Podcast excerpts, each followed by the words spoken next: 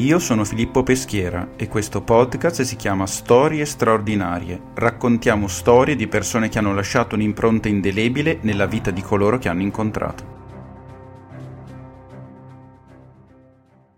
Sono qui con Don Luis Clavella, a cui ho chiesto di presentare attraverso questa intervista il libro del Cardinale Herranz dal titolo Due Papi, i miei ricordi, con Benedetto sedicesimo e Francesco, edito da P M. Benvenuto. Grazie dell'intervista, sono contento perché da molti anni che ho lavorato con Don Juliano Raz.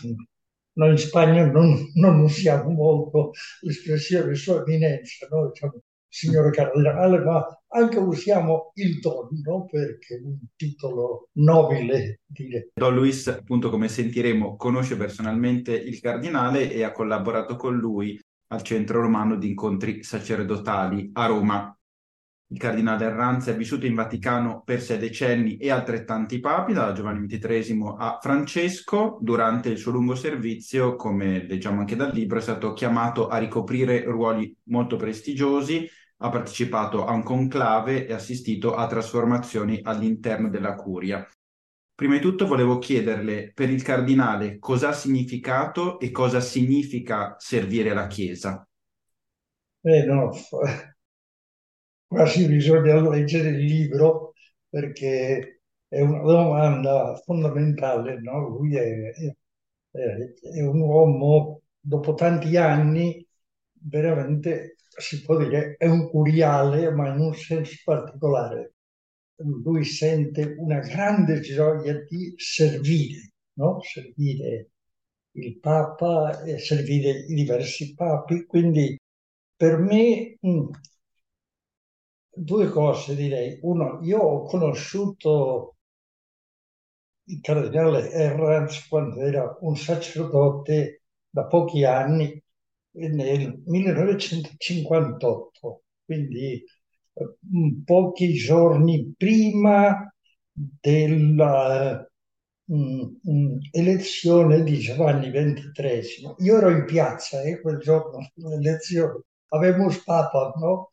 Giuseppe Roncalli, bene, e, ed era un sacerdote giovane molto, molto simpatico, molto normale direi, ma molto intelligente, no?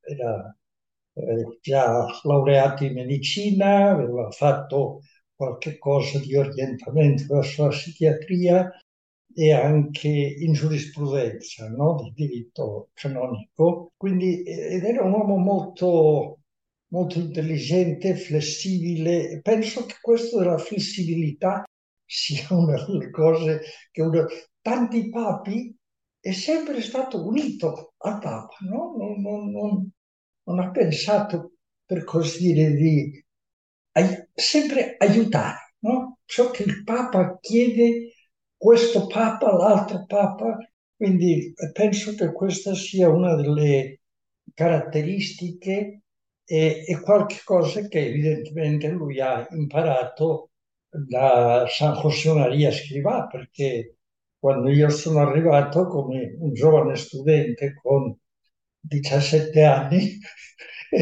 lui era il prefetto degli studi e, e ricordo che No, si, si, si sapeva spiegare cose anche della vita della Chiesa di allora, del millenovecentocinquantotto, molto, mo, molto bene, no? Però penso che questa grande flessibilità, questa preparazione anche intellettuale, forse anche il fatto di aver lavorato a Barcellona, la mia città, città natia, con professionisti di, di non livello grande intellettuale, no? Di, diciamo, quindi lì, eh, questo lavoro ha iniziato lui con altri, quindi eh, un, un uomo molto mh, per profondo e flessibile, versatile, possiamo dire, no? Eh, e quindi però ha imparato questo da, da San Josemaría, no? Accanto al quale ha lavorato per parecchi anni. No? Perché è così importante la promozione del laicato per il cardinale e quanto la sottolineatura del ruolo dei laici deriva anche, appunto, come le ha detto, dalla formazione sacerdotale avuta nell'Opus Dei e dalla vicinanza di ventidue anni con San Josemaría Escrivá? Ci sono in più parti, in più capitoli, c'è proprio questa sottolineatura del ruolo del laicato nel, nel testo. Eh, eh, direi che è naturale anche perché, diciamo, lui... e anch'io ho ricevuto la vocazione divina all'Opus Dei attratto dalla santificazione del lavoro quotidiano e anche vedendo che la gente dell'opera eh, si volevano bene, no? C'era un clima di famiglia, no? Questo per me è stato, penso che anche per lui, quindi... E inizialmente io non, non pensavo di, di diventare sacerdote, ma poi venendo a Roma, stando con San Josemaría, eh, lui una volta all'anno, in qualche incontro così, dopo pranzo, eh, spiegava la bellezza del sacerdozio, no? Sacerdote che eh, battezza, sacerdote che poi... Eh, dalla prima comunione, fa la catechesi, che eh, celebra il matrimonio delle persone, che le accompagna anche nei momenti difficili. Quindi sapeva eh, trasmettere questo, eh, com'è bello, no? Essere eh, sacerdote. Quindi penso che, eh, essendo questo il, il percorso, eh, è naturale, perché uno potrebbe dire è come un laico che è stato poi ordinato sacerdote, no? Però eh, rimane la mentalità laicale, no? E, e senza nessun tipo di clericalismo. Per esempio ricordo eh, un'occasione in cui mh, i più giovani eravamo seduti per terra dopo pranzo Uh, in un incontro di famiglia con San Josemaría, e lui si è alzato dalla poltrona in cui stava, si è aperto un varco e si è seduto lì in mezzo a noi, no? Per spiegare che, eh, che, che noi eravamo una sola classe, eh? Non è che i sacerdoti siano, no, certo, i sacerdoti sono sacerdoti laici, laici, ma non sono come due classi, no? Una una prima e una seconda, e quindi sono, bene, per dire che certamente questo tema molto sentito da tutti noi, ma anche da, dal cardinale Herranz, e, e quindi con naturale che lui, legge, lavorando anche nel Concilio Vaticano secondo, come un aiuto de, di di Monsignor Alvaro, Alvaro del Portillo, quindi questo lo ha, lo ha anche teorizzato, no? Ha saputo, e come giurista anche, eh, oltre a questo, ha pensato che era bene diffondere un po' l'idea che il celibato non è il celibato sacerdotale, no? Il celibato eh, all'inizio del della Chiesa era anche laici che erano celibi eh, e altri no, quindi eh, su questo lui si è anche impegnato, no, a, a far vedere che era un, un qualche cosa di, diciamo, una vocazione particolare che Dio dava, però che non era legato eh, solo a, al sacerdozio, che anche molti laici potevano vivere così. Il libro è ricco di racconti anche personali del cardinale. Volevo chiederle se ci può raccontare qualche aneddoto, qualche esempio eh, a cui lei era presente, e penso per esempio agli incontri di vita cristiana e ascetica tenuti a casa del cardinale, che appunto anche questi ricorrono sì. spesso nel libro. Infatti, sì, sì.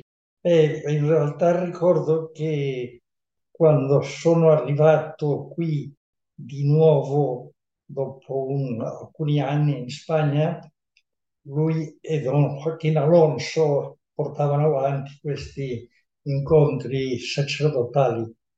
Un ricordo piccolo di, di Don Juliano Raz era che mi disse: guarda, eh, anche i sacerdoti alle volte sia in parrocchia sia in curia eh, hanno un orario difficile, però tutti devono pranzare.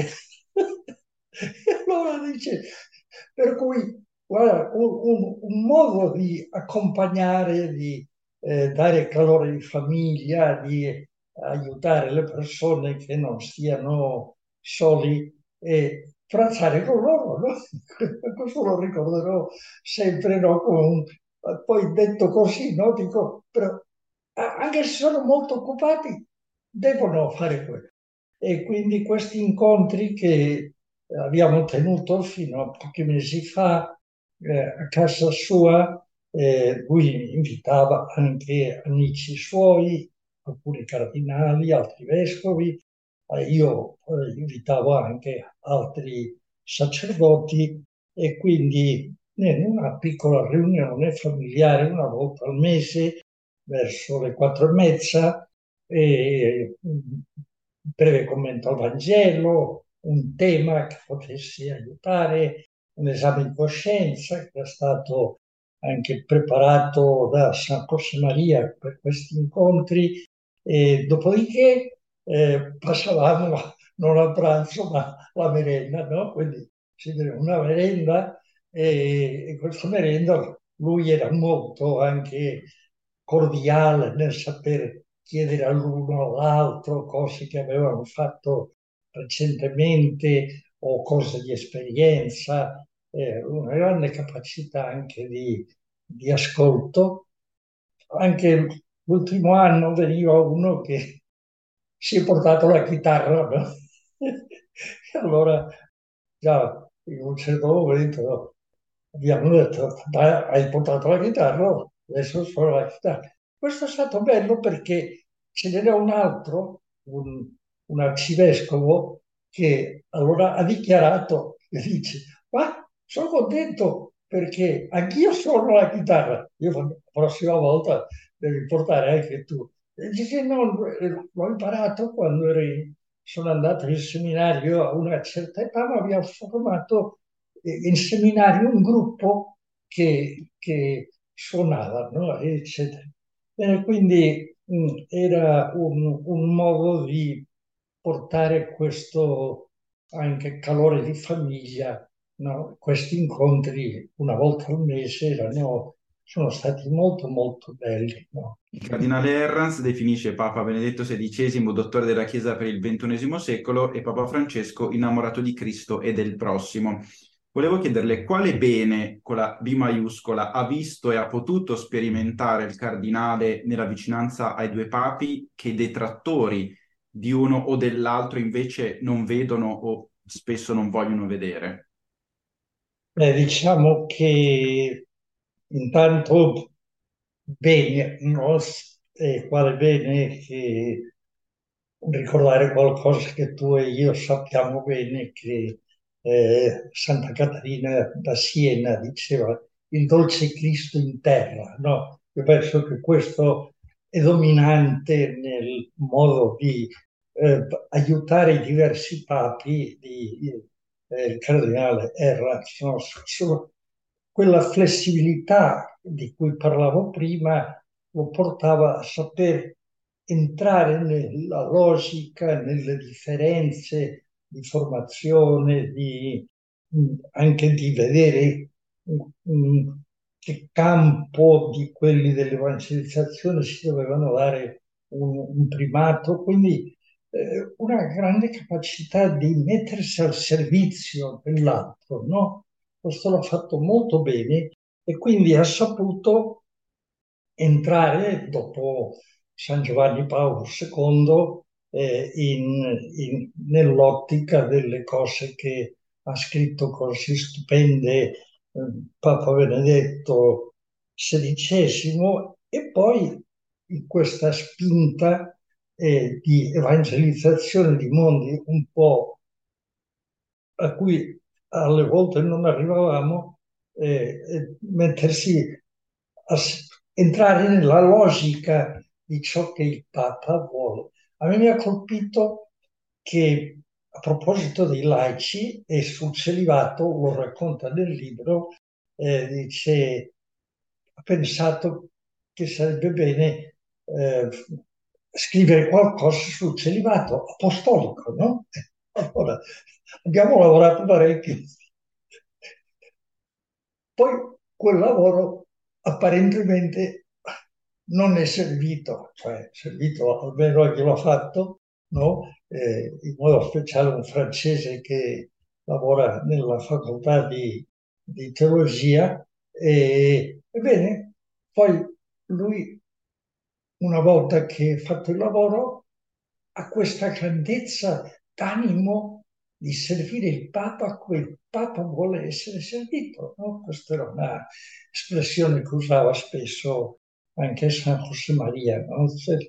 Servire la Chiesa come la Chiesa vuole essere servita, no? Questo no, non è una, una questione, diciamo, di tattica politica, no? Di, di di cedere in certe cose, no, no, ogni Papa, eh, per così dire, com è come è stato scelto dallo Spirito Santo, e quindi noi lo guardiamo come il dolce Cristo in terra, no? E quindi lo, lo, lo amiamo così. In certe cose uno può essere più simpatico, in altri sono modi diversi, ma Giuliano ha avuto sempre questa... Anzi, sente forte la responsabilità di appoggiare sempre il Papa, no? Di non dire mai una parola che non sia opportuna, che possa dividere, no? L'unità è fondamentale nel, nella Chiesa. Grazie, grazie, la ringrazio veramente tantissimo della disponibilità, grazie mille. E io ti ringrazio molto, Filippo, che non ti... Non ti conoscevo, ma la prossima volta che vado a Verona, vero? Sì. Stai? Sì. No? Allora lì ci vedremo. Va bene, o io vengo a Roma. D'accordo. Va bene, grazie. Arrivederci.